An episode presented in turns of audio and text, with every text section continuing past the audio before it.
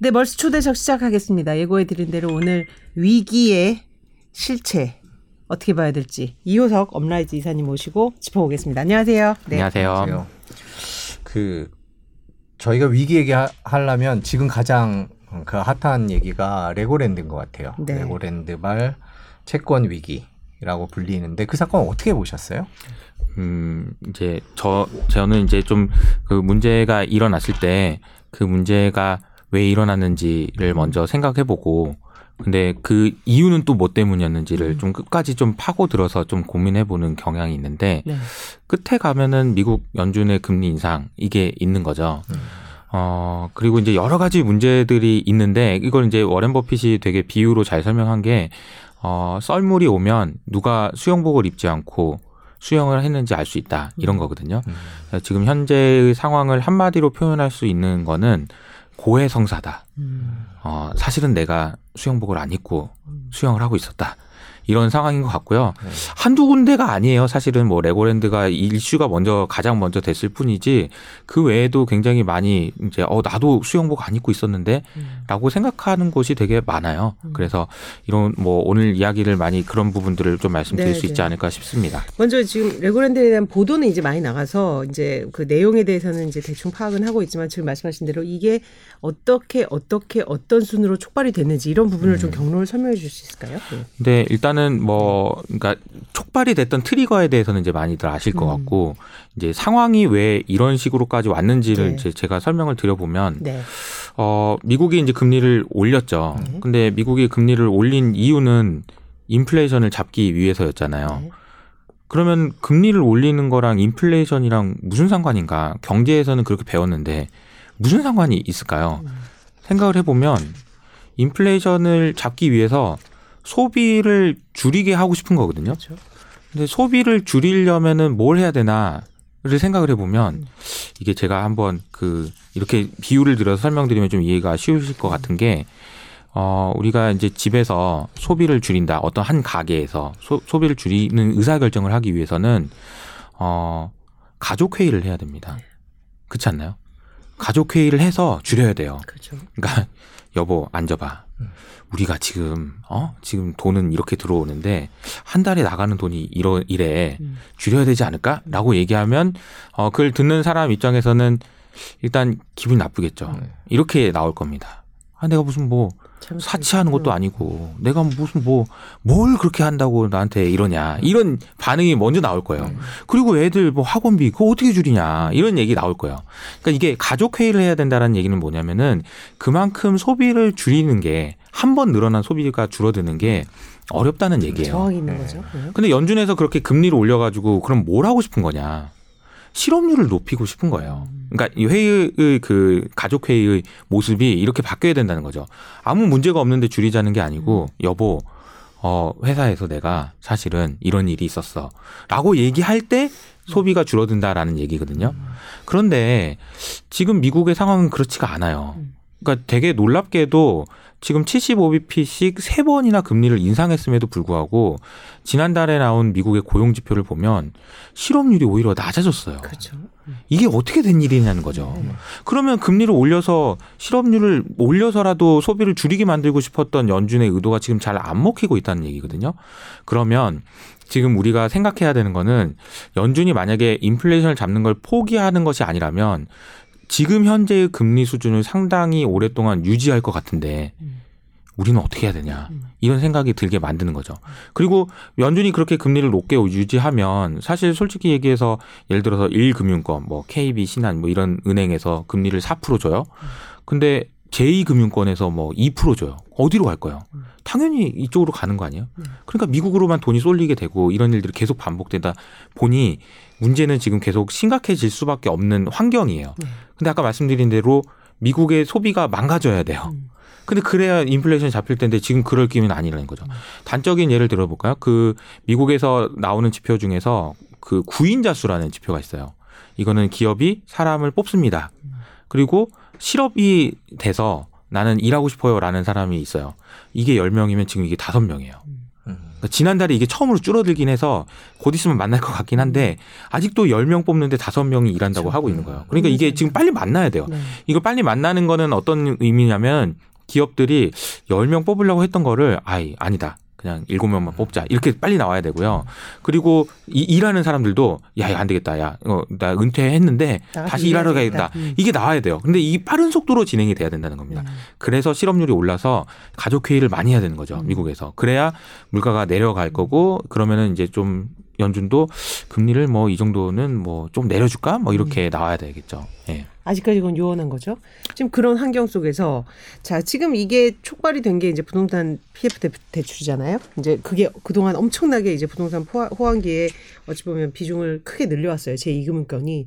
그래서 이게 잘 될 때는 뭐 괜찮은데 이게 이제 화약고가 된 상황인데 이게 이렇게 불어나면서 사실 지금 말씀하신 그런 네. 금리 인상하고 이제 맞닿은 거잖아요. 음. 이런 일은 사실 계속 옛날에도 위기 때마다 있었잖아요. 있었죠. 그러니까 이제 어 그 아까 뭐 비유로 설명드린 게 물이 가득 차 있을 때는 음. 그냥 뭐 수영복을 안 입어도 안 보이니까 뭐 괜찮았었고 그게 계속 유지될 거라는 생각 때문에 많은 이제 경제 활동을 하는 사람들이 거기에 기반해서 이제 많은 걸 결정하고 했는데 이게 이제 방향이 바뀌었을 때 그것도 이렇게 빠르게 바뀌었을 때에 대해서 우리가 대비할 수 있었느냐 이런 부분들이 좀 고민이 되는 거죠. 그러니까 어 저는 이렇게 생각을 하는 게 음, 최근에 이제 제가 어 지난주에 봤던 음.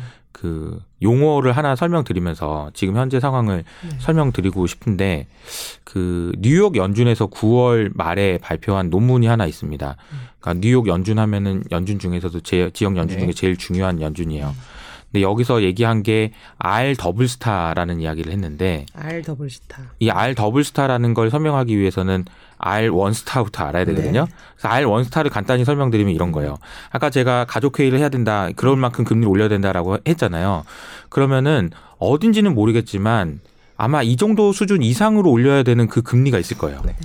그러니까 그 금리를 R 원 스타라고 하는 거예요. 물가를 잡기 위해서 혹은 물가를 안정시키기 위한 금리 수준이 있을 겁니다. 그래서 그 금리 수준까지 가려고 하는 거예요. 연준은 지금. 그런데 R 더블 스타는 뭐냐면 금융 시장이 안정되기 위해서 필요한 금리인 거예요. 근데 이 R double star 그 연- 논문에서 나온 주장은 뭐냐면 위기가 오면 R 원 스타보다 R 더블 스타가 항상 많이 낮았다 음. 이 얘기를 하는 거거든요. 자 그러면 이걸 다시 설명드리면 쉽게 설명드리면 이런 겁니다. 우리가 물가를 잡기 위해서 금리를 올려요. R 원 스타까지 올려야 됩니다. 여기까지 가야 돼요. 음. 근데 R 더블 스타는 여기 있어요. 네. 그리고 지금 금리는 여기 있는 거예요. 음. 그럼 어떤 상황이 벌어지냐면 물가를 잡기 위해서 금리를 여기까지 올려야 되는데 음. 이미 금융시장이 망가질 만큼의 금리인 거예요. 음. 네. 그래서 물가를 못 잡는 거죠 역설적으로. 네. 그래서 무슨 얘기를 하는 거냐면 이 R 더블 스타가 너무 낮으니 음. 금리를 내려야 된다는 주장을 하는 거예요. 그렇죠. 그래서 요새 이제 약간 그 속도 조절론이 나온 배경도 그쵸. 아마 그런 것 같아요. 그러니까 이게 이게 되게 엄청 아이러니한 거고 음. 경제 교과서에 없어요. 그래서 저도 이거 어, 한참 동안 고민했거든요. 음. 이게 말이 안 되는 건데 이미 우리나라에 있었던 거예요. 그렇죠. 우리나라에 있었던 일은 음. 지금도 하는은 계속 금리를 올려서라도 인플레이션을 잡겠다고 하는 거잖아요. 음. 근데 인플레이션 잡으려면 여기까지 가야 돼요. 네. 근데 여기까지 가기 전에 금융시장이 망가지잖아요. 이미 지금 벌어지고 있는 현상. 그럼 금융시장이 망가 금리 물가를 잡기 위해서 금리를 올리고 있는데 금융시장이 망가지면 너는 어떤 선택을 할래? 음. 라는 질문을 제일 먼저 받은 데가 영국이고 음. 그다음 받은 데가 우리나라인 거예요. 네. 그러면 그 질문을 받았을 때 각국 정부와 중앙은행에서는 음. 어떤 선택을 했습니까? 라고 물어보면 결국에는 다시 돈을 풀었습니다. 예. 그렇죠? 음. 영국에서도 QE를 하고 네. 우리나라도 결국 50조 플러스 알파를 음. 제시했잖아요. 네. 아 이게 유동성 공급한 건 아니야. 뭐 연준 연 그 중앙은행에서 직접 산 건 아니야. 그래도 결국은 그게 돈이 그냥 어디서 공돈이 나는 건 아니에요. 네. 그래서 돈을 푸는 걸로 간단 말이에요. 그래서 이게 아 어떤 식으로 이게 결론이 낮을지가 음. 어쨌든 상황은 이런 식으로 결정 이게 의사 결정을 하면 문제의 크기는 더 커져요. 지금 일단 네 그런 상황이라고 보시면 되겠습니다. 그 말씀하신 그 50조 이제 체험 펀드를 만들어서 어찌됐든 그뭐 긴급하게 이제 불을 끄자 이런 정부 대책은 내놨고 그래서 단기적으로는 채권 시장이 약간 안정을 가져왔는데 혹자들은 이거 뭐 아랫돌 빼서 윗돌 개는 격이다. 그리고 지금 사실은 그 증권사들도 대형 증권사들이 이거를 참여를 해야 되는데 약간 왜 음. 우리가 이런 것을 해야 되냐 뭐 이런 지금 논란도 있는 걸로 알고 있고 네. 증권사에 계셨었으니까 음. 이게 지금 이 그 안정을 위해서 이 증권사들이 이렇게 모을 수가 있을까요 뜻을? 뜻을 네 일단은 뭐 음. 시- 시키면 해야 되긴 네, 해야 될 거고 시키면 돈이 모이긴 모일 텐데 네. 이제 중요한 거는 이제 그런 것 같아요. 이제 그, 여, 그 중앙은행에서 그러니까 지금 일요일 날 점심 때 모이셨잖아요. 네. 네, 네. 12시 반에. 예. 그 은행협회에 모이셔가지고 그러니까 일요일 날 12시 반에 회의를 잡아 놓으시면 그 공무원 그 분들은 음. 그 야근하란 얘기잖아요. 네. 토요일 날 네. 야근해서 다 네. 그러니까 그만큼 긴박, 긴박했다는 얘기거든요. 네, 네. 이 주말을 넘겨서 월요일 그대로 맞이하면 안 된다라는 그 긴박함이 느껴지잖아요. 아, 그 정도로 지금 상황이 되게 안 좋았던 거고 그러면 그 전에는 사실은 어떤 상황이었냐면 그냥 심리가 완전히 얼어붙었던 거예요. 음, 아무도 채권을 안 사는 거예요. 음. 그러니까 돈이 없어서도 있었겠지만 내가 지금 가면은 총알바지가 된다라는 그런 두려움 때문이었거든요. 그러니까 그런 심리가 된 이유가 있었을 겁니다. 아까 말씀하셨던 PF가 너무 심각하고 이 문제가 해결이 안 될 것 같아서 결과적으로는 힘들 것 같으니 안 되겠다. 그래서 그 심리를 어루만져주고 야 그래도 정부가 저렇게까지 나오니 괜찮아지지 않겠어? 라는 식으로 어루만져주기 위한 돈을 과감하게 지른 게 이제 50조 플러스 알파인 거죠. 그래서 중요한 건 심리가 돌아서느냐인데 근데 그 저는 이렇게 말씀드리고 싶은 게 음. 너무 많은 사람들이 알아버렸어요. 그게 음. 문제예요. 음. 음. 음. 이게 문제가 얼마나 심각한지를 너무 많이 알아버렸어요. 그게 저는 오히려 저기 사태의 심각성을 키우는 요인이라고 생각합니다. 그러니까 옛날 같았으면 이제 이 제가 비유를 말씀드리는 게 제가 2007년, 2008년 금융위기 당시에 저 제가 그때 은행에 있을 때 딜링룸에 있었던 얘기를 들어보면 그때는 야간 데스크라는 게 있었거든요. 그래서 근데 그분들은 이제 뭐 하시는 거냐면 이제 돌아가면서 딜링 딜러들 중에 7시, 9시가 되면 음 문자를 보내 주는 거예요. 네. 어, 그 딜러들한테. 음. 자, 지금 뭐 퇴근하셨는데 지금 환율이 얼마고요? 나스닥은 지금 얼마고요? 음. 그걸 문자로 보내줬어요. 그럼 되게. 어이 어이 없죠. 네. 그러니까 무슨 얘기냐면 아니 이거 지금 인포 인페, 인베스팅닷컴인가 거기 들어가면 다 나오는데 음. 왜 그랬지? 그렇게 생각할 수 있지만 2007년 2008년에는 스마트폰이 없었어요. 음.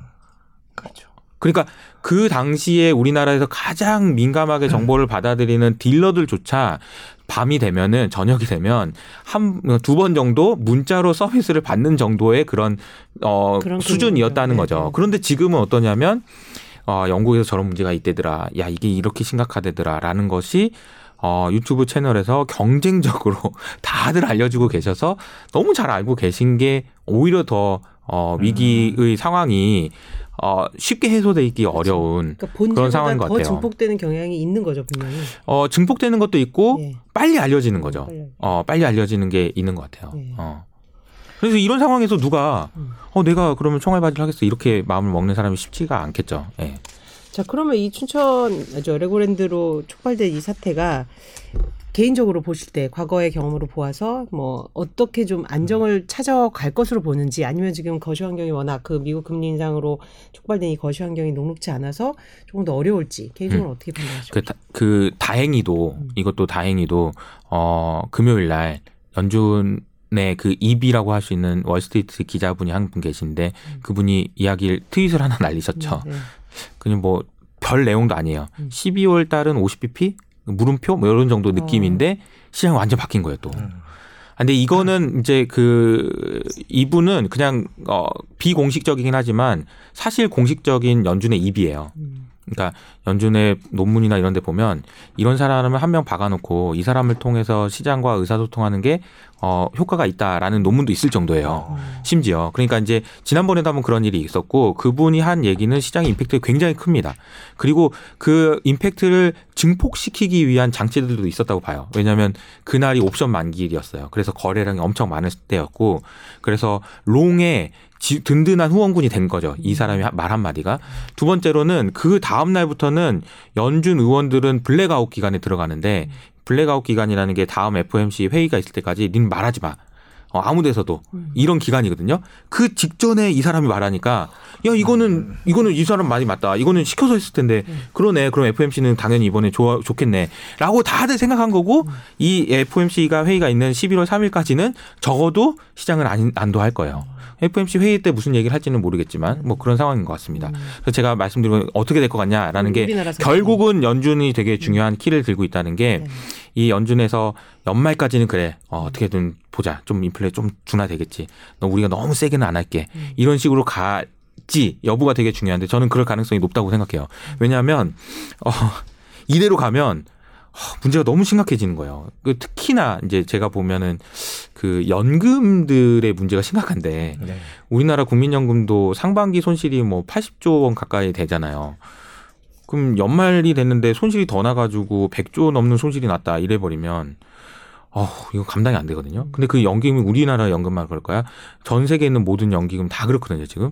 이대로 끝나가지고 연말이 딱 갔는데 야 연말이 이렇게 됐어 이렇게 하기는 좀 그러니 연말이 될 때까지는 그래도 우리가 좀 이렇게 해야 되지 않겠니 해야 되지 이런. 얘기들이 나올 수 있을 거라고 생각합니다. 근데 이 또한 결과적으로는 미국의 인플레이션이 얼마나 빠른 속도로 둔화되는지에 따라서 그 연준이 이렇게 어, 속도 조절론이 힘을 얻을 수 있을 것 같아요. 음. 자, 그러면 이제 우리나라 이 뭐 레고랜드 사태는 이제 금융시장이 안정을 찾아갈지는 좀 봐야 되고 정부의 정책이 먹힐지 그리고 대형 이제 증권사들이 어떤 뭐 유동성 지원을 하기 위해서 어떤 채안 펀드를 조성할지 말지 이런 것도 이제 봐야 되니까 좀 보고.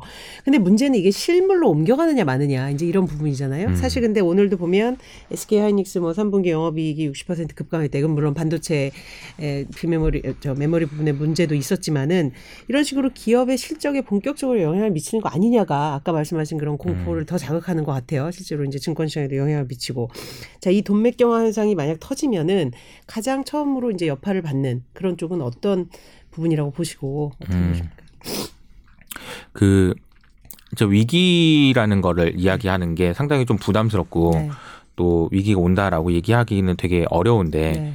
그래서 이제 연준이나 IMF에서는 위기라는 표현을 잘 쓰지 않고요. 음. crisis라는 표현보다는 vulnerability라는 단어를 많이 쓰거든요. 아, 이거는 이제 취약성이라는 단어예요. 음. 그러니까 이거는 쉽게 말하면은 위기가 커질 수 있는 이유와 위기가 위기를 막을 수 있는 힘, 이 균형 중에서 이쪽이 약해지면은 vulnerability가 더 커지는 거예요. 그러니까 취약성이 커진다 이렇게 보는 거거든요.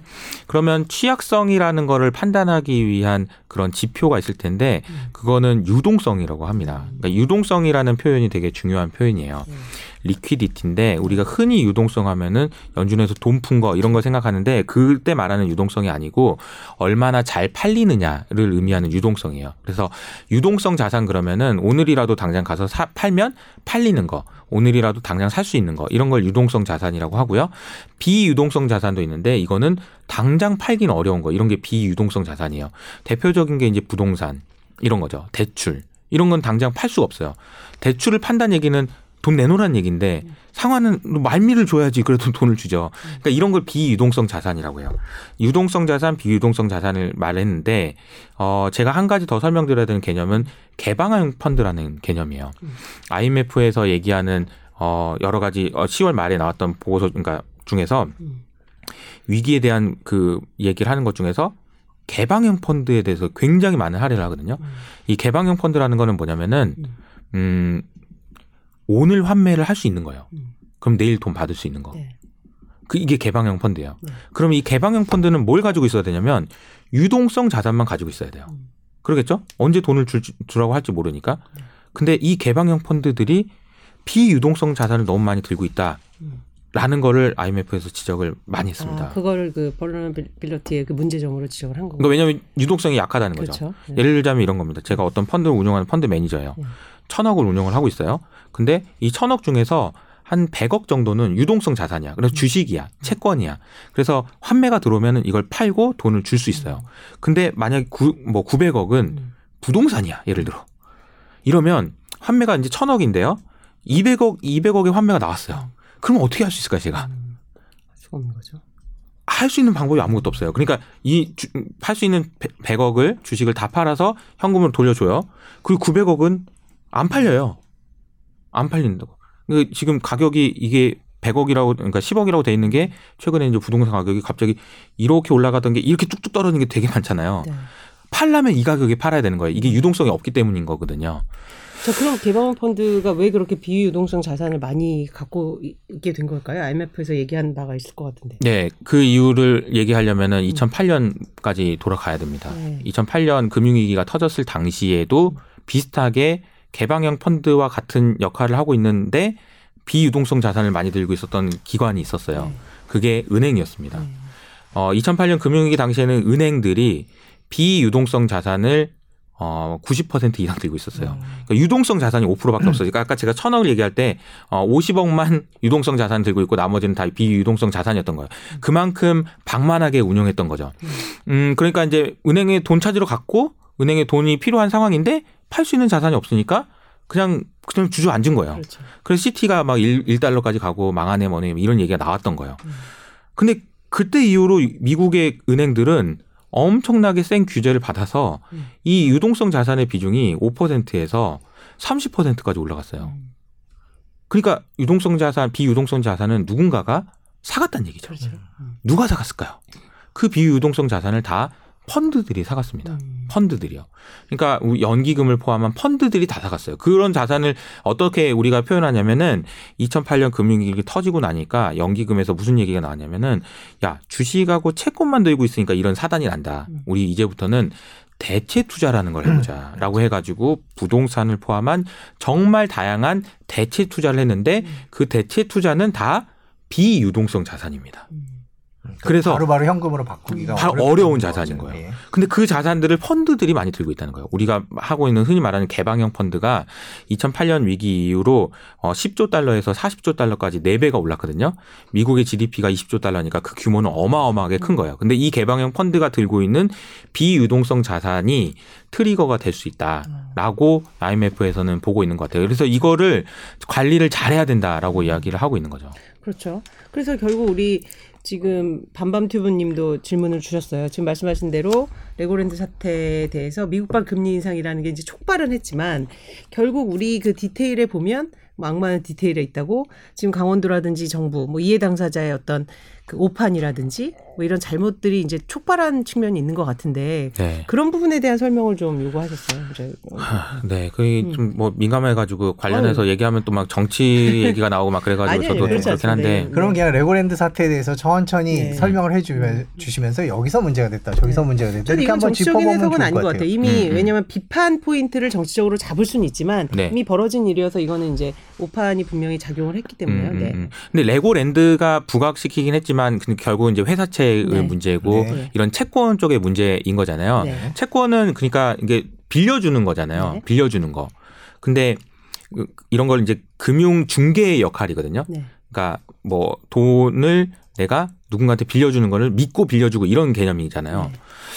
근데 그런 기능을 하는 거는 아까 말씀드린 대로 그 어, 회사채라는 시장 자체가 되게 원활하게 돌아가야 돼요. 음. 근데 그 원, 근본적으로 이렇게 또 가보, 가볼까요? 그러면은 어디서부터 동맥 경화가 시작됐냐라고 생각해 보면 또 코로나 때부터 시작된 거기도 하거든요. 네. 왜냐하면 코로나 때 당시에 우리가 뭘 해줬냐면 정부에서 그 우리가 코로나 때문에 회- 회사가 망하면 안 되지. 음. 어, 회사 잘못 아닌데. 그러면서 다 유예해 줬어요. 네. 그러니까 이미 망했어야 되는 회사들도 음. 그냥 유예해 줬다고요. 음. 그러니까 회사채가 이미 쓰레기가 돼서 이거는 상각 처리가 됐어야 되는 자산들도 아니야 괜찮아라고 했던 게 굉장히 많았던 거예요. 그러니까 그런 돈들이 뭉치고 뭉치고 이렇게 하다 보니까 이런 문제들이 퍼진 거 아닌가 그런 생각이 음. 들어요. 결국은 지금 PF 문제도 아까 뭐 이게 뭐 둔촌주공도 마찬가지고 다 마찬가지 문제거든요. 돈이 이렇게 돌면 음. 문제가 안 되는데 돈이 이렇게 돌다가 보- 돌려면은 그냥 건물들이 올라가야 되고 공사도 돼야 되는데 공사를 하려다 보니까 자재 가격이 올라와 가지고 원래 천억이면은 됐었던 게 천이백 억이 되어야 된다. 그 정도는 받아야 난 할 수 있다. 근데 천이백 억은 내가 줄 수가 없다. 금리가 이렇게 올랐는데 근데 그럼 어떻게 하는 거냐? 나는 그러면 이거는 공사를 하면 나는 손해니까 공사를 안 하겠다. 이런 거거든요. 결국에는. 그럼 이런 문제가 지금 해결되기가 굉장히 어려운 구조인 거죠. 그렇죠. 그래서 음. 그안 하겠다는 부분이 바로 김진태 지사가 못 가고 있다 이거잖아요. 그렇죠.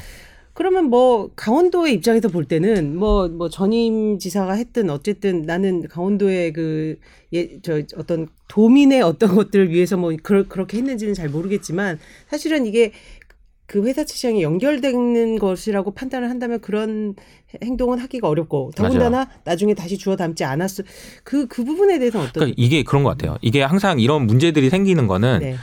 아 이게 골마 터져 있다는 걸 다 알고 있어. 네. 아 이거는 진짜 심각한 문제다라는 걸 알고 있는 거 되게 많거든요.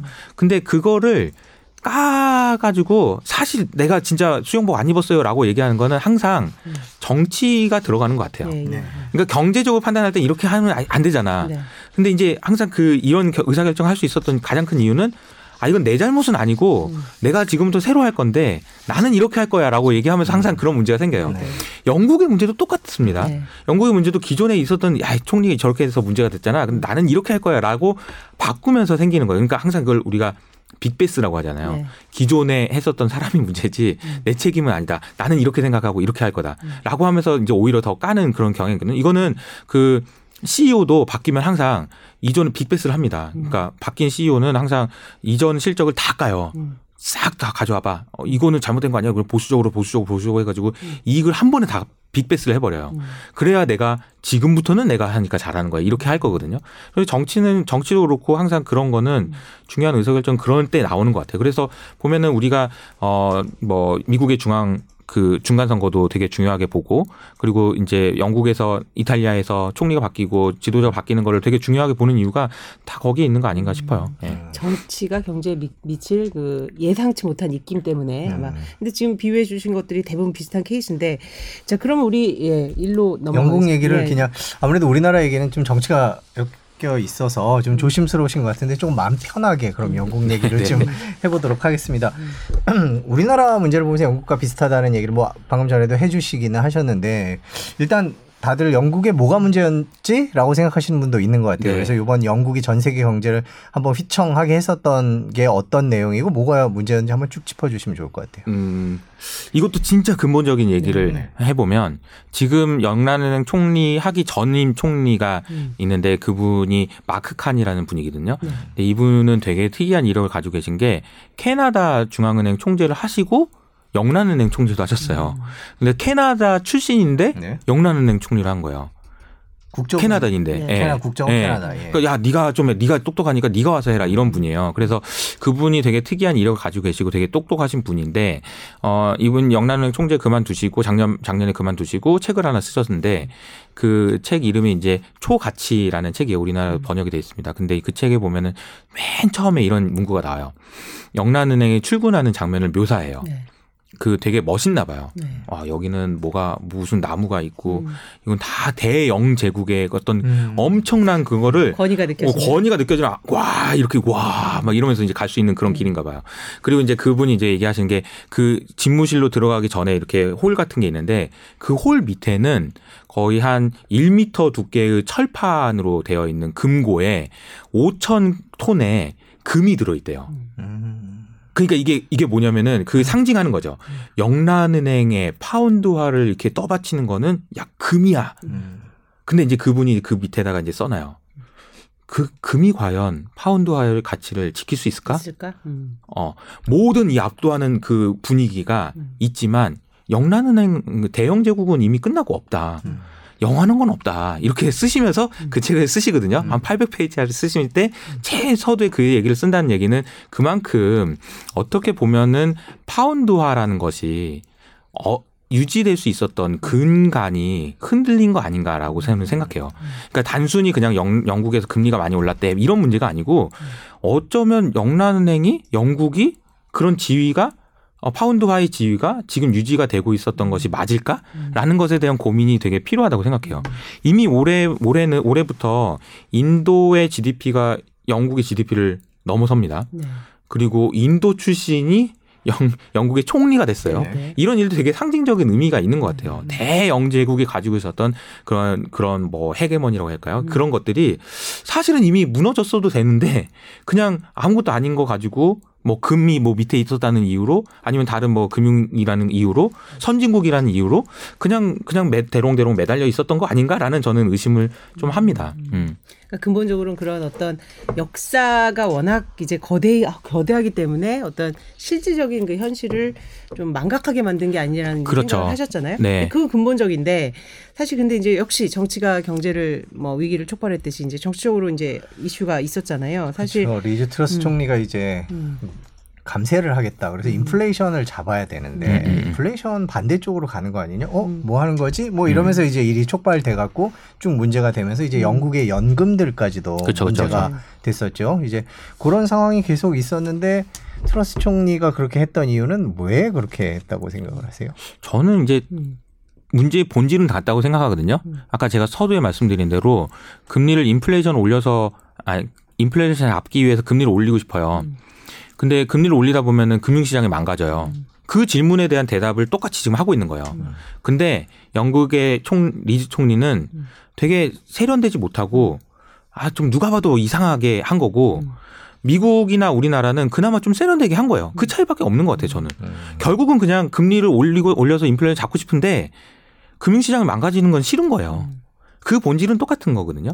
그래서 돈을 풀든 뭘 하든 이거 금융시장이 망가지진 않게 하고 싶은 거는 이것대로 하고 음. 금리는 금리대로 올리면서 인플레이션 잡겠다는 의도를 보여주는 이건 차이가 없는데 음. 영국 같은 경우에는 누가 봐도 말이 안 되는 얘기를 한 거죠. 음. 뭐 하는 거냐 이렇게 된 거죠. 그러면 사실 근데 영국의 리즈 총리가 했던 그 정책들 즉 다시 말하면 개인들한테 돈을 줘서 음. 어 물가도가 안 오르게 그러니까 이대로 놔두면 에너지 가격이 너무 올라가 버리니까 전기요금도 올라가 버리니까 그런 보조금 줘서든지 어떻게 해서든지 이걸 못 올리겠다라고 했는데 그걸 철회했잖아요. 음. 그걸 철회하는 순간 영국의 신뢰는 올라가지만 음. 물가도 더 올라갑니다. 음. 음, 인플레이션을 또 그 전기요금을 올리는 걸 막겠다고 했는데 그거를 음. 거기다 돈 쓰지 말고 하라는 얘기니까 물가는 올라가요. 음. 내년에 영국 물가는 고르마삭스의 전망에 의하면은 22%까지 올라가요. 스- 성장률은요 음. 낮아집니다. 음. 음. 낮아지겠죠. 당연히 돈을 더 풀어가지고 성장을 하겠다고 했는데 그거 하지. 음. 그러면 성장률은 더 낮아져요. 음. 그럼 문제의 본질이 해결되냐? 해결된 게 아니에요. 그냥 괜히 신뢰가 엄청나게 깨졌던 게 음. 그냥 그 정도는 아니다라는 정도지. 음. 그럼 영국의 상황이 좋아진 게 있냐? 하나도 좋아진 게 없는 거죠. 그래서 문제의 본질은 아직은 해결된 게 없다. 게다가 이번에 드러난 이번에 드러난 영국의 연금의 문제는 매우 심각한 문제인데요. 이거는 좀 설명을 좀 드려보면 네. 연금이라는 거는 기본적으로 아주 좋은 그 제도입니다. 음. 왜냐하면 만약에 연금이 없다면 어, 사람들이 돈을 함부로 쓸 수가 없어요. 내가 언젠가는 일을 그만두고 돈을 못 벌 텐데 음. 그때 연금이 나오니까 지금 번 돈으로 써도 되지 않을까지. 만약에 연금이 없다면 음. 어떻게 씁니까? 그 불안해가지고. 그렇죠. 모아야죠. 그럼요, 모아야죠. 하지만 내수를 바- 떠받치는 어떤 하나의 수단이네요, 연금이. 굉장히 중요한 연금 음. 제도거든요. 음. 근데 연금을 제가 운용하는 입장이라고 생각해 보면 자 이거는 20년, 30년, 40년, 50년까지 돈을 줘야 되는 식으로 운용을 해야 되잖아요. 네. 그럼 이거 굉장히 멀리 보고 투자를 해야 되는 거죠. 그러면 멀리 보기 투자를 하려면은 채권을 사더라도 음. 장기 채권을 사야 되는 거예요. 네. 왜냐하면 30년 후에도 안정적으로 금리를 주는 그런 채권을 바- 사야 되니까. 네. 그래서 채권을 살려고 보니까 이게 아무리 봐도 들어오는 돈이 시원치 않고 음. 나갈 돈이 많은 거예요. 네. 문제의 본질은 이거예요. 연금이 계산해 보니까 들어올 돈 없고 나갈 돈이 많을 것 같아. 이걸 어떻게 해야 될까? 하다가 이제 파생 상품에 손을 대기 시작한 거죠. 음. 예를 들자면 이런 거예요. 그러니까 30년 만기 채권을 사야 돼요. 근데 30년 만기 채권을 100억 주고 살라니까 아, 이게 사기가 돈이 들잖아요. 그러니까 이걸 이런 식으로 계약하는 거죠. 5년 후에 사는 걸로 계약하자. 음. 이런 이제 계약입니다. 그러면 이런 계약을 하면 어떻게 되냐면 돈이 안 들어요. 음. 그러니까 5년 후에 사기로 한 거니까. 그러면은 5년 후에 사기로 한 계약만 있으니까 그 계약의 가치는 왔다 갔다 하겠죠. 음. 근데 이 계약의 가치가 왔다 갔다 하다가 마이너스를 푹 가면서 이번에 문제가 생긴 거거든요. 그것도 이제 문제의 본질을 보면 돈이 없는 거예요. 음. 줄 돈에 비해서. 거기서부터 문제가 시작됐고 이 문제가 촉발되긴 한 거다라고 저는 생각을 하고 있습니다. 네. 영국의 그때 이제 상황은 뭐 지금 이제 영국 이제 다 진정이 돼서 음. 제가 생각할 때는 앞으로 영국 얘기는 이제 당분간은 안 해도 될 것 같아요. 음. 문제가 여전히 심각하긴 하지만 웬만해서 영국이 막 전 세계 글로벌 시장을 흔들 정도는 아니었거든요, 원래. 음. 그래서 앞으로는 얘기는 안 나올 것 같은데 음. 어 문제는 이번에 드러난 문제는 상당히 심각한 문제다. 그러니까 음. 아까 말씀하신 대로 가려져 있으면 괜찮은데 네. 드러나는 게 문제인데 영국도 사실 노령화가 뭐 우리만큼은 아니겠으나 이제 전 세계적인 현상이니까 빨라질 거고 이번에 이 이제 그 리시 전 이제 총리가 됐는데 이분이 이런 영국 연금의 고질적인 이 구조를 바꿀 수 있을까요? 그러면 고질적인 구조는 바꾸기 어렵더라도 네, 네. 최소한 그 신뢰는 회복할 수 회복할 수 있을 것 있는. 같다라는 기대를 하고 있는 거죠. 음. 어, 그 되게 그 본질적인 문제가 있고 영국이 인플레이션이 너무 높고 시- 그 성장률이 안 좋다. 이런 거는 어 깔고 가야 되는 거고 음. 뭐 일본처럼 그냥 뭐 깔고 가는 거예요. 근데 음 아까 리즈 트러스 총리를 얘기를 하면서 제가 뭐 좀 세련되지 못했다 이렇게 얘기를 했는데 더 안 좋은 말을 할 수 있지만 그냥 세련되지 않은 걸로 그것 때문에 금리가 이만큼 올랐다면 네. 이것만 내려와도 다행인 거거든요. 네. 그러니까 금리가 이 정도만 됐어도 되는 걸 여기까지 올려놨으니 음. 지금 이미 이제 그 정도 수준까지는 내려왔으니 이 정도의 신뢰 회복 때문에 금리가 너무 높아서 문제가 생겼던 것에 대한 되돌림은 있었다. 그리고 이제 시간을 벌어야 되겠죠. 네. 이제 영국 입장에서도 그렇죠. 예, 문제를 회, 해결하기 위한 시간을 벌어는 작업들이 필요할 것 같습니다. 네, 뭐 안전구매 적어 들었다라고 하셨는데 네. 전 개인적으로. 궁금한 게그 음. 요번에 새로 임명된 그 총리 있지 않습니까? 이제 어제 임명이 됐습니다. 리시 스넥 총리인데 전 재무부 장관이고 뭐 인도계고 그다음에 골드만삭스에서도 일했었고 뭐 음. 되게 촉망받는 사람이라고 이제 보도가 나오고 있는데 음. 그분에 대해서는 개인적으로 어떻게 생각하세요? 뭐저 저는 개인적으로는 잘 모르고. 아 적임장가. 음. 어 글쎄요 저 그 개인적으로 지금 현재의 위기를 극복하는 데는 그래도 적임자가 아닐까라는 생각을 하는 게 지금 영국의 문제를 해결하기 위해서 필요했던 거는 신뢰 회복이었고 네. 신뢰 회복을 위해서는 그래도 금융시장에 대한 이해도가 있는 분이 있는 것이 어, 낫지 아- 않을까 음. 그 정도로 생각합니다. 그렇죠. 그 전에 이제 재무장관 시절에 했던 그, 그 정책을 보면 이제 방향을 예상할 수 있기 때문에 그런 면에서는 트러스 총리하고 좀 이제 반대되는 행보일 것으로 예상됩니다. 자, 이제 위기를 우리가 쭉 짚어보고 있는데 네. 국내 거 그리고 이제 영국. 자, 이제 현재 진행형으로 가겠습니다. 네. 이제 중국입니다. 어제부터 사실 3연임이 예상이 다 돼 있었던 건데도 네, 정해져 있었던 네. 데도 생각보다 이 탈 중국 행렬에 대해서 그 규모와 속도에 대해서 저는 약간 좀 놀랐거든요. 이게 사실 뭐 저희가 거의 다 예측하는 리포, 음. 보도들을 많이 했었고. 자, 그래서 금융시장 3년. 반응도 음. 그랬죠. 들면 뭐 이제 빅테크 중국의 빅테크 기업들의 주가가 뭐 곤두박질 쳤고요. 음. 예상 안 됐던 거 아닌데 곤도박질 네. 치는 것도 야 이거 어떻게 봐야 되나라는 네, 생각이. 들더라고요. 어떻게? 음, 어떻게 근데 이게? 그 금융시장이 이렇게 반응한 거는 이제 뭐 과민 반응일 수도 있는데 음. 이것도 그, 어, 자본주의에서 이렇게 굉장히 중요하게 생각하는 게 음. 신뢰잖아요, 신뢰. 네. 너 믿을 수 있냐. 그러면 이 신뢰라는 자산을 쌓기 위해서 필요한 거는 어, 뭐가 있을까요? 이게 되게 그 어려운 얘기거든요. 신뢰를 쌓으려면 어떻게 해야 되나. 그, 그거는 저는 견제라고 생각해요. 음. 견제할 수 있는 게 있느냐. 견제할 수 있는 수단이 있느냐. 음. 제 혼자 독불 장군으로 제가 혼자 해가지고 제가 문제를 일으켰는데도 아- 안 내려가고 음. 그게 아니고 문제가 있으면 내려오게 하고 이거는 영국은 지금 그런 어 그런 기제가 작동이 그러네요. 된 셈인 거예요. 네, 그런- 야 이게 문제가 있으니까 저거는 아니다 라고 해서 갈아 잖아요. 네. 그렇죠. 그러니까 그런 견제가 필요한 거예요. 근데 그래야 금융시장의 신뢰를 쌓을 수 있는 거거든요. 그래서 이거는 제가 그러니까 CFA 이런 자격증이 있는데 그 자격증에 보면은 윤리 과목이 있거든요. 근데 그 윤리 과목에서 제일 많이 나오는 단어가 뭐냐면은 음. 디스클로즈예요. 음. 공개하라는 거예요. 음. 네가 하고 있는 모든 걸 다 공개해라. 음. 그게 견제받을 수 있고 음. 그래야 투명해지고 그래야 신뢰가 쌓인다 하는 거예요. 네가 비판받을 수 있는 용기를 내라. 음. 왜냐하면 네가 비판받지 않는 그런 상황이면 너는 부패할 수밖에 없다. 당연히 시간이 지날수록 당연히 부패하지. 사람은 그럴 수밖에 없는 존재인데 음. 그러니 네가 비판 네가 잘하고 있는지 못하고 있는지를 싹 다 공개해라. 음. 그래서 모든 사람이 다 볼 수 있도록 해라. 음. 제가 그 SK증권 그 애널리스트 하던 시절에 센터장님한테 이런 부탁을 드린 적이 있습니다. 저 우리 애널리스트들 주식 투자할 수 있게 해주세요. 음. 그, 야, 못해. 음. 어, 하지 마. 그 왜, 왜 하려고 그래? 그러니까 대신에 음. 저희가 주식 투자한 그런 내역은 음. 거래 내역까지 전 국민에게 공개합시다. 음. 이러면 어떤 일이 생기냐면요. 저한테 이 그런 이 주어 그 됐어요. 그러면 제가 무슨 미공개 정보로 살 수 있을까요? 음. 못 사죠. 전 국민한테 공개되는데 매 한 달에 한 번씩 그 거래 내역이 싹 다 공개돼요. 그러면 어떤 어떤 섹터를 맡은 사람이 그 섹터에 대한 보고서를 써요.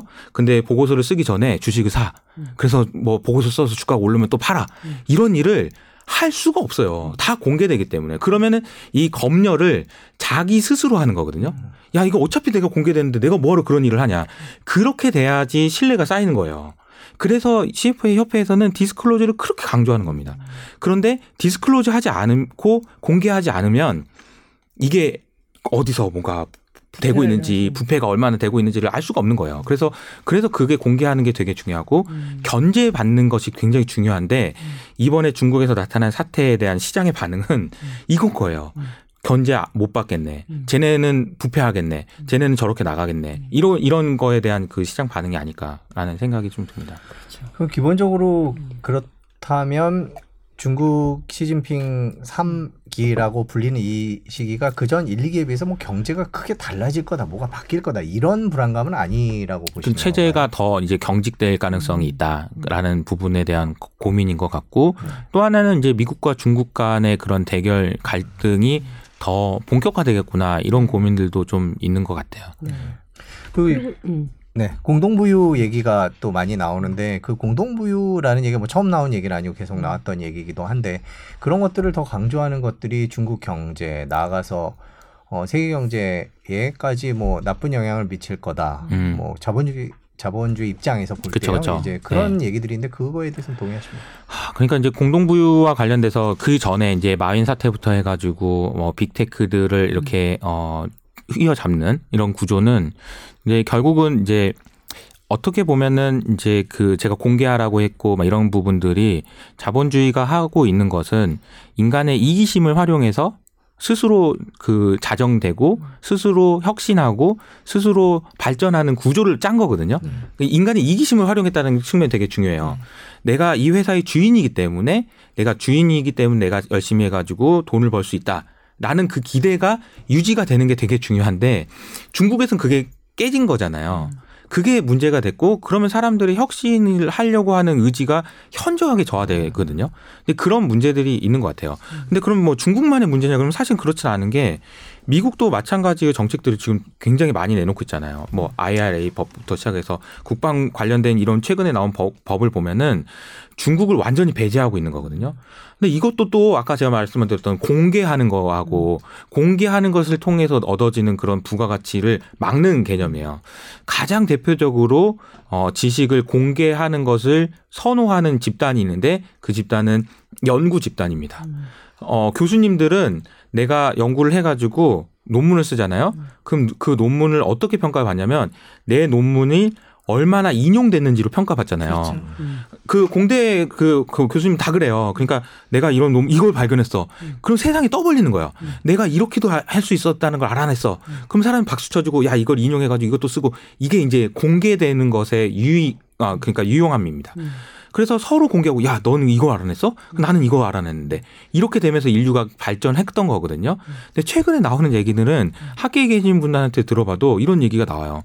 미국에서 주도하는 학회에 중국 사람을 못 오게 안 되더라. 그렇죠. 음. 어, 중국 사람들이 노- 낸 논문에 대해서는 뭐 인정을 안 해준대더라. 이런 이야기까지 나오는 상황입니다. 바- 바- 단순히 뭐 반도체를 쓰지 마라 이런 개념이 넘어서서 그러니까 이게 그 혁신의 속도를 크게 둔화시킬 수 있는 그런 문제가 있을 수 있는 것 같아요. 그러니까 미국과 중국이 싸우면 당연히 뭐 그런 문제들이 생기죠. 그런데 지금 나오는 현상들은 중국도 그렇고 미국도 그렇고 이런 정책들이 대부분 다 내 편, 너 내 편이 아니야. 이, 이런 구도로 가고 있기 때문에 혁신의 속도나 뭐 경제의 발전이나 이런 측면을 현저하게 저하시키는 그런 요인이 되는 것 같다.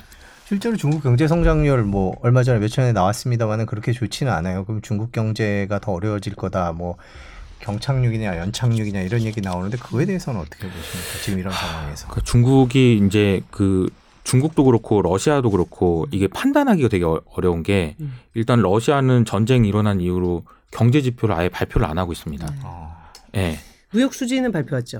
그래서 아니 무역 수지는 음. 어, 거꾸로 발표가 되는 거죠. 네. 야, 중국에서 야 우리 러시아로 이만큼 보냈고 음. 러시아에서 이만큼 받았어라고 네. 하는 걸로 이게 추정만 할 뿐이지 음. 러시아 현지의 경제 지표는 발표가 아예 안 돼요. 네. 그럼 러시아 루블화가 강세다는데요? 아, 그것도 거래가 안 됩니다. 네. 그러니까 루, 러시아 루블화를 러시아 이외의 지역에서 거래를 못 해요.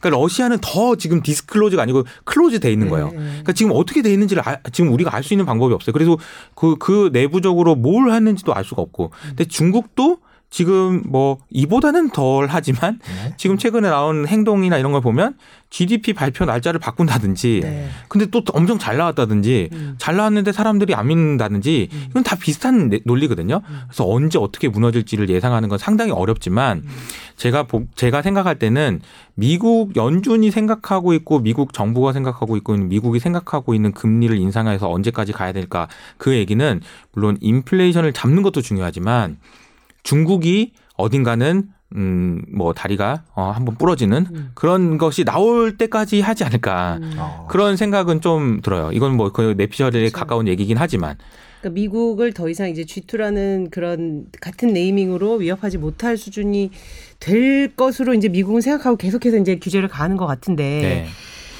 자 제로 코로나 관련해서는 사실 자 시진핑이 이게 끝나면 풀어줄 것이다 아니다 이거 풀어줬다가는 또 오히려 어, 오늘도 이제 어디 공장에서 또 촉발됐다는 얘기도 들리고 하는데 제로 코로나 관련해서는 어떨까요? 당분간 유지할까요? 아니면은 조금 글쎄요. 이게 이거 이것도 이거 되게 그 아까 뭐 정치가 바뀌면 야 이거 예를 들어서 뭐 시진핑이 아니고 다른 사람이 했다 그러면 야 시진핑이 제로 코로나 해가지고 이 문제가 됐잖아요. 야. 우리 하- 하지 말자 이렇게 할 텐데 중국은 그런 상황이 아니라서 네, 네. 이건 자기 부인이잖아요. 네. 내가 이렇게 했는데. 안 됐다. 음. 그래서 미안하다. 이런 거는 좀 생각하기 어렵지 않을까. 그- 그냥 유지되는 아, 유지되고. 음. 지금 현재 상황이 뭐 더 강화하면 강화했지 그런 상황은 아닐 거라는 생각을 좀 하고 있습니다. 개인적으로는. 네, 이거는 아까 방금 해주셨던 말씀에 대한 추가 질문인데요. 이제 미국이 금리를 올리고 강달러를 유지하면서 중국이 어디 하나 부러지는 거를 은근히 바랄 수도 있다, 내피셜이다 이렇게 네. 개인적인 생각이다라고 네, 말씀을 해주셨는데 그게 어떤 식의 메커니즘으로 가능할 수 있습니까? 예를 들어서 어떤 네. 가정을 한번 해본다면요. 어, 그러니까 이제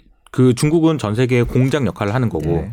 어, 전 세계 공장 역할을 하면서 할 수 있는 거는 어, 글로벌 경제에 굉장히 민감한 영향을 음. 받는다는 거예요.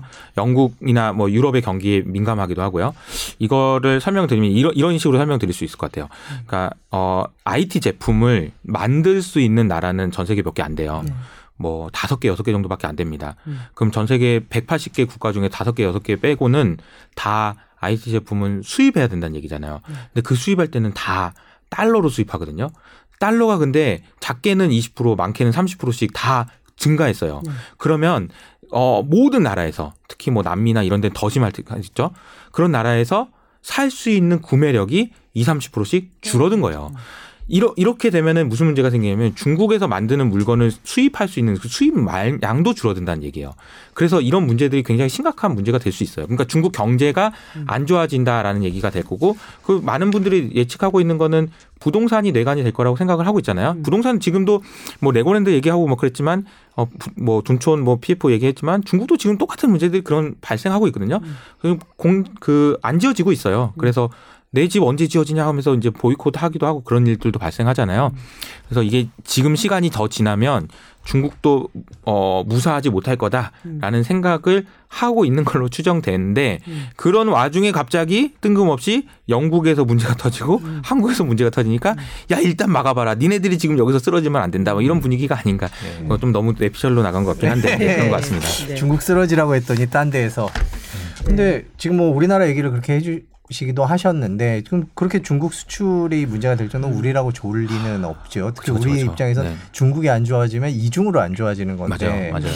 그 중국 경제가 그렇게 가는 거에 대해서 우리나라에 미칠 영향은 어떻게 보세요? 물론 이제 점점 우리나라도 중국에서 멀어지려는 시도들이 많아지고 있긴 네, 한데요. 네, 네. 아직은 아직- 얽혀 있는 게. 현실이기도 하니까. 맞아요, 맞아요. 네. 어떻게 그러니까 다 이게 모든 경, 전 세계 경제는 다 연결돼 있고 지금 탈중앙화를 얘기하지만 아직은 연결돼 있잖아요. 그렇기 때문에 탈중앙화되는 과정에서 생기는 문제도 있을 거고 글로벌 경기가 안 좋아지면서 생기는 문제도 있을 겁니다. 근데 우리나라는 타격이 좀 많이 크죠. 네. 예, 그래서 어 아마 이제 우리가 그 뭐 예를 들어 하이닉스 오늘 실적이 나왔으니까 네. 하이닉스가 실적이 많이 안 좋게 나왔어요. 네. 근데 뭐 내년 1분기나 2분기 때는 뭐 적자가 한번 나올 수도 있을 것 같아요. 우리가 지금 걱정하고 있는 건 시장에서 걱정하고 있는 거는 그리고 이제 뭐 내년 1분기나 2분기쯤에 걱정해야 되는 문제는 음 하이닉스가 가지고 있는 자본이 음. 어, 깎이는 것을 걱정해야 되는 것 같아요. 음. 어, 자본이 깎이는 방법이 크게 두 가지가 있는데 첫 번째는 적자가 나서 음. 손익 손익 계산서에서 적자가 나서 아 이게 까지는 경우가 있어요. 근데 그거는 그렇게 크지 않아요. 음. 근데 크게 한번 깨질 수가 있어요. 그거는 뭐냐면은 하이닉스가 들고 있는 자산이 알고 보니까 10조인 줄 알았는데 8조더라. 음. 이러면 까집니다. 음. 예를 들어 지금 하이닉스가 가지고 있는 반도체의 재고가 음. 어, 이 가격을, 이 물량이 이만큼인데 가격이 이 정도라고 책정해 놨는데 가격은 지금 이만큼 빠졌으니 그렇죠. 자, 재평가하자. 라고 해버리면 그렇죠. 북이 까지는 거예요. 음. 그러니까 이런 일들이 이제 하이닉스 뿐만 아니라 많은 이제 뭐 그 데서 나올 수 있어요. 음. 그러니까 우리 가계로 생각해 보면 쉽습니다. 음. 제가 뭐 예를 들어서 대출을 뭐 5억을 받아서 뭐 8억짜리 집을 샀어요. 음. 근데 잠깐만 8억이로 샀는데 작년에 8억에 샀는데 갑자기 요즘 5억이라 그렇게 나오네. 됐어. 음. 아, 난 6억을 대출 받았는데 이걸 어떻게 되냐. 이런 이런 상황이 될 수 있어요. 그렇죠. 그걸 혀- 받아들이는 게 힘, 힘든 거거든요. 이제 지금도 이제 가격이 올라갔다 이렇게 떨어졌는데 아니야 이거 아닐 거야라고 생각하고 있지만 만약에 이게 지속되면 결과적으로는 받아들여야 될 거고 어 그 또 가족 회의를 하셔야 되겠죠. 네. 예. 그런 상황이 되는 게 되게 어려운 상황이고 또 하나 우리나라에 대해서 한 가지만 더 말씀을 드리면 음 우리가 이제 연말이 되면은 정부에서 그런 걸 해요.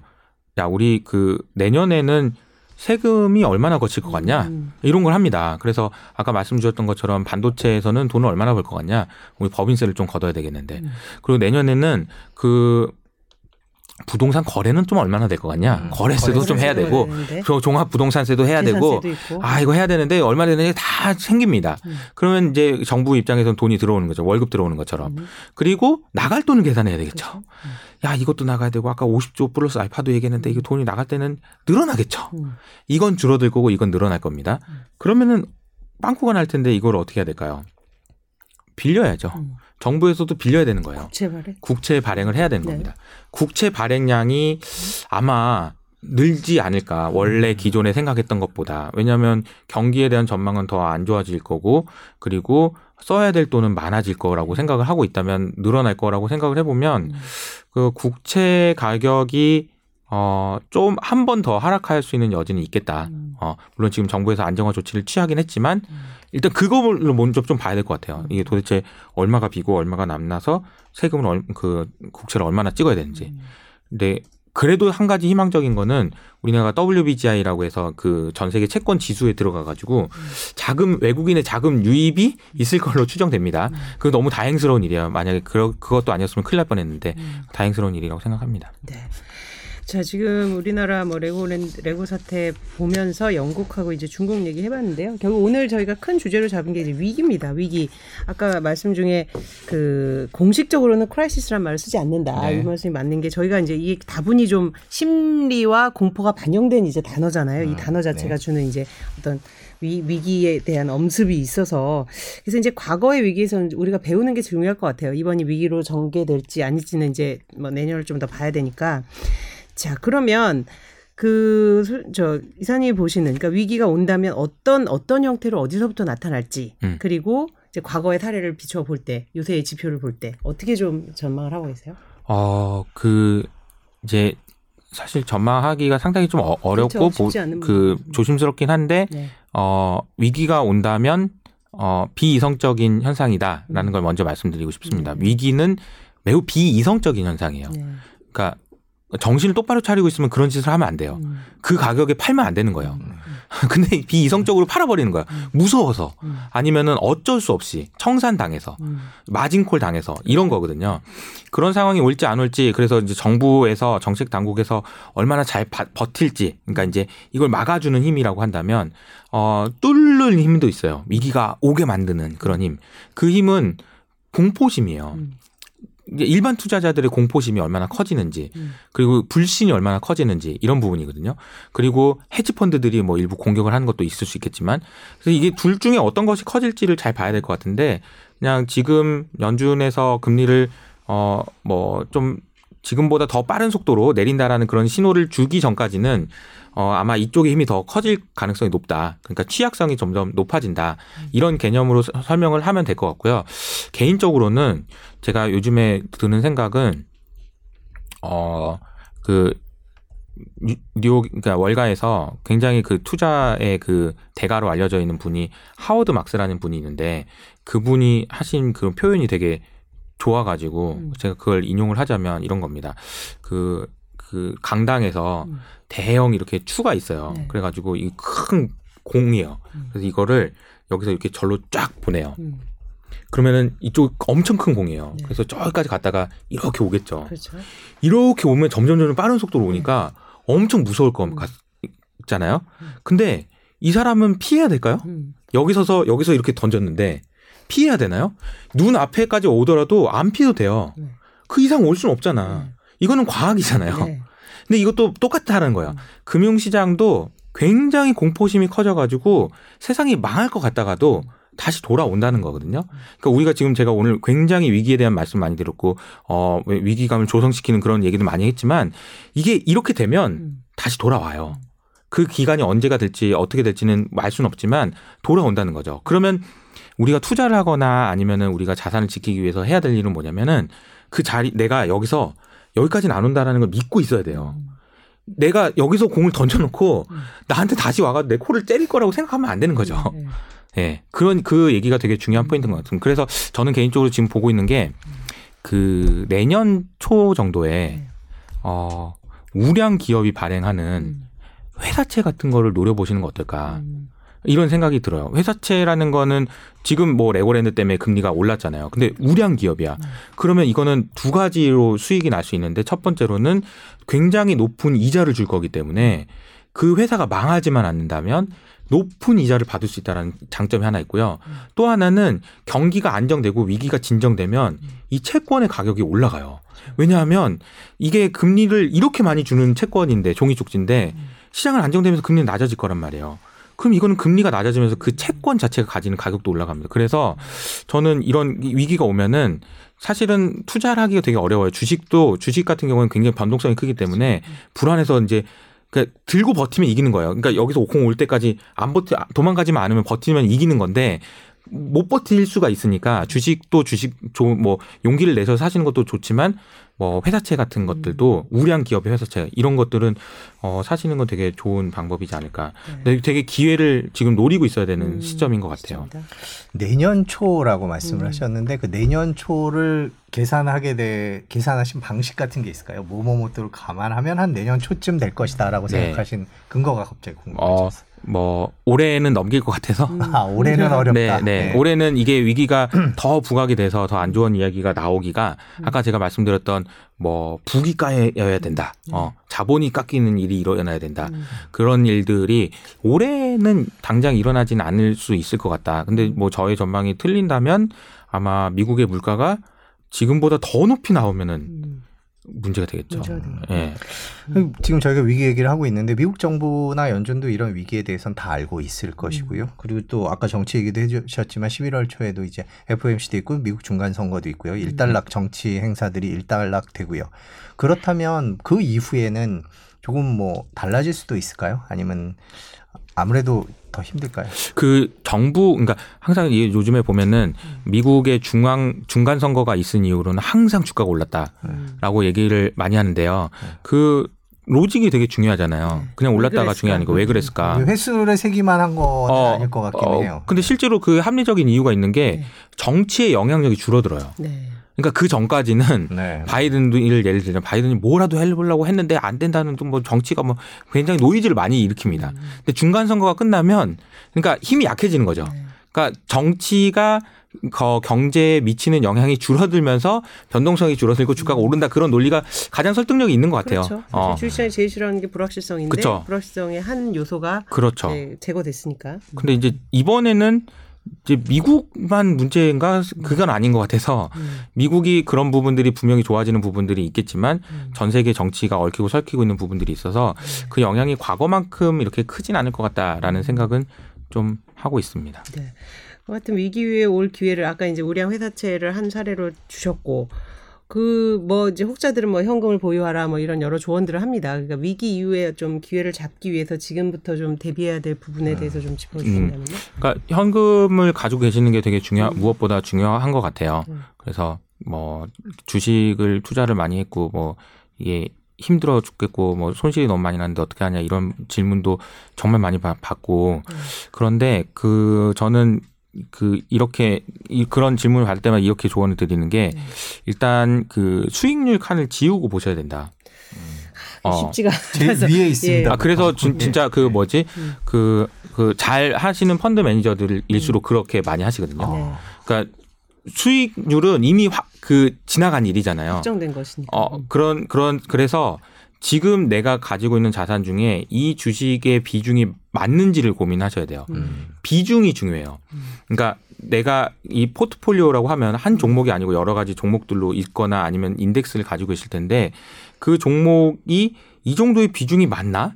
이거를 고민하셔야지 수익률이 거기서 어, 영향을 주면 안 된다고 저는 생각해요. 그리고 두 번째로 말씀드리고 싶은 거는 음, 어, 워렌 버핏이 자기 와이프한테 내가 죽으면 내 돈은 S&P로 살아, S&P를 사라 이렇게 네. 얘기했거든요. 음. 와이프한테 왜냐하면 어, 이렇게 얘기한 거죠. 그렇게 노골적으로 얘기하지만 않았지만 너는 모르잖아. 음. 어, 야, 넌 모르잖아. 너, 너 나처럼, 나처럼 할 수 있어? 음. 나처럼 맨날 이렇게 열심히 고민하고 주식 공부할 수 있어?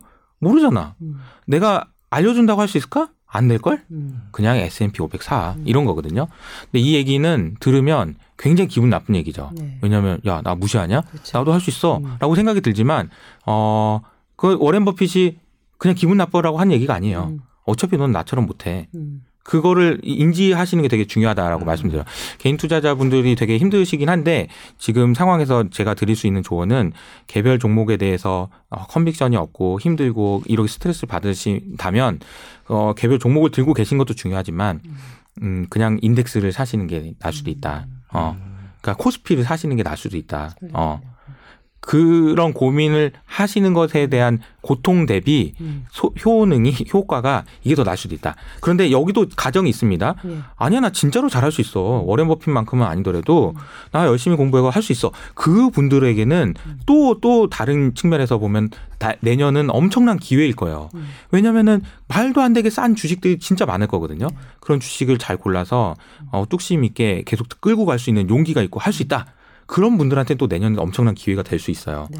근데 이게 아닌지 맞는지를 스스로에게 진짜 냉정하게 질문해보고 판단해보는 게 되게 중요하다. 네. 음. 그러게요. 아까 공 얘기해 주셨는데 이게 가만히만 있으면 되는데 혹시 지금까지 불안한데 앞서 나가면 맞는 거 아니에요? 그러니까요. 그렇죠? 나가지 말고 이제 어려운 얘기죠. 네, 코스피에 어려운 투자하는 얘기. 네. 얘기도 해주셨는데 요거는 그냥 갑자기 든 생각이라서 음. 여쭤보고 싶은 건데 세계 경제가 안 좋고 우리나라 수출 비중이 높고 2023년은 경기 침체가 앞서 이제 예상이 되는데. 그런 상황에서 어, 한국 시장에 투자하라라는 거에 대해서 불안하실 수도 있거든요. 맞아요. 어, 맞아요. 그러니까 뭐 예. 이런 이런 이런 것 같습니다. 그 위기에 대한 이야기를 많이 했는데 그래서 음. 위기의 상황에서 저는 생존하는 투자를 해야 된다고 생각해요. 음. 살아남아야 돼요. 음. 그러면 살아남지 못하는 게 뭔지를 얘기를 해야 될 텐데 음. 살아남지 못한 예를 이제 제 주변의 지인이 안타까운 얘기지만 네. 해보면 2020년 코로나 당시에 어 이제 그 살아남지 못하시고 투자 완전 올인 나신 분들이 좀 있어요. 음. 그런 분들이 이제 어떤 분들이냐면은 그러니까 2,200에서부터 주가가 내려오기 시작했거든요. 음. 매우 빠른 기간에 어 1,700까지 내려왔어요. 음. 그래서 500포인트가 빠진 거잖아요. 음. 매우 빠른 기간에. 그래서 2,200에서 주식을 다 팔아놨던 사람들이 1,700에서 레버리지로 들어갑니다. 음. 왜냐면 1,700은 이건 안 돼. 말도 안 되지. 그러면 이거 난 천재 기울이야. 그러면서 레버리지 들어가요. 음. 그러면서 1,700에서 1,450까지 떨어질 때 천상당해요. 네. 이게 무슨 얘기냐면 끝까지 지금 아무리 주가가 많이 빠졌고 음. 아무리 주가가 막 변동성이 크더라도 절대 레버리지 하시면 안 되고 음. 현금 비중을 계속 넉넉하게 가져가셔야 돼요. 음. 그래서 조금씩 조금씩 조금씩 계속 사시는 거예요. 네. 그래야 안 도망갈 수 있어요. 올 때. 올 예, 도망가면 안 돼요. 네. 마지막 혹시 올- 여기 지금 이미 바닥이 지났을 수도 있고 음. 혹시 더 바닥이 있을 수도 있는데 여기 밑에다가 팔면 안 되는 거예요. 음. 여기 밑에다가 팔지 않기 위해서 오히려 조금이라도 더 사기 위해서 지금 우리가 지금 이걸 얘기하고 있는 거지. 근데 그건 돌아온다라고 생각하는 믿음도 가지고 있어야 되는 거죠. 그렇군요. 그 과거 이제 폭락장에서 전고점 회복까지 걸린 시간 뭐 이런 것들이 요새 많이 돌던, 돌던데 1차 오일 쇼크 때 7년, 80년대 대조정 때 2년, 블랙 먼데이 때 1년 11개월, 닷컴 버블 붕괴 때 6년 8개월, 세계 금융위기 때 5년 5개월. 그래요. 근데 이게 다 뭐 국면마다 다르니까 뭐 근데 굉장히 생각보다 우리가 사이클상으로 기대한 것보다 굉장히 오래 걸렸다라는 생각이 들거든요. 우리도 이것도 좀 기다려야 되겠죠. 이번도. 그럴 수 기다려, 기다려야 되죠. 거죠. 이번에는 코로나 때처럼 회복되기는 어려울 겁니다. 왜냐하면은 그때는 전 세계가 힘을 합쳐서 코로나를 이기기 위해서 돈을 풀었잖아요. 네. 그 돈을 푸는 그 행동 자체가 주가가 올라가는데 결정적인 기여를 했던 거고요. 맞아요. 근데 지금은 그렇게 될 수 있는 상황이 아니에요. 음. 미국과 중국이 공조를 할까요? 그것도 어려울 것 같고 지금 다시 돈을 풀어 살수 있을까요? 인플레이션 이런 상황에서 과감한 돈 풀기 이건 좀 제한적일 겁니다. 그래서 어, 위기가 와서 뭐 주가가 빠지더라도 회복되더라도 상당히 좀 시간은 걸릴 것 같아요. 그럼 반대로 얘기해 볼까요? 아마존의 주가가 닷컴 버블 당시에 95% 빠졌어요. 그리고 회복되는데 10년 걸렸습니다. 반대로 얘기해 볼까요? 10년 동안 20배 올랐다는 얘기예요. 음. 그러니까 이- 이거는 그러니까 길게 보고 투자하는 게 왜 중요한지를 설명해 주는 거거든요. 야 이게 내가 이거 주가가 이렇게 했는데 회복되는데 7년 걸린대. 이렇게 생각하기보다는 지금부터 투자해가지고 하면은 7년 동안 계속 오른다는 얘기가 될 수도 있는 거잖아요. 네. 그래서 그렇게 생각을 하시고 좀 마음을 길게 잡으시고 음. 어 내가 막 너무 흔들리지 않고 막 중심이 흔들리지 않는 그런 자세가 너무 중요하지 않을까. 네. 생각이 네, 듭니다. 오늘 하여튼 뭐 현재 상황부터 또 위기에 대해서 좀 근본적으로 짚어보는 네, 큰 위로가 네. 됐습니다. 위로. 네. 네. 오늘 이효석 기자님 좋은 말 좋은 말씀 고맙습니다. 감사합니다. 네, 감사합니다. 감사합니다.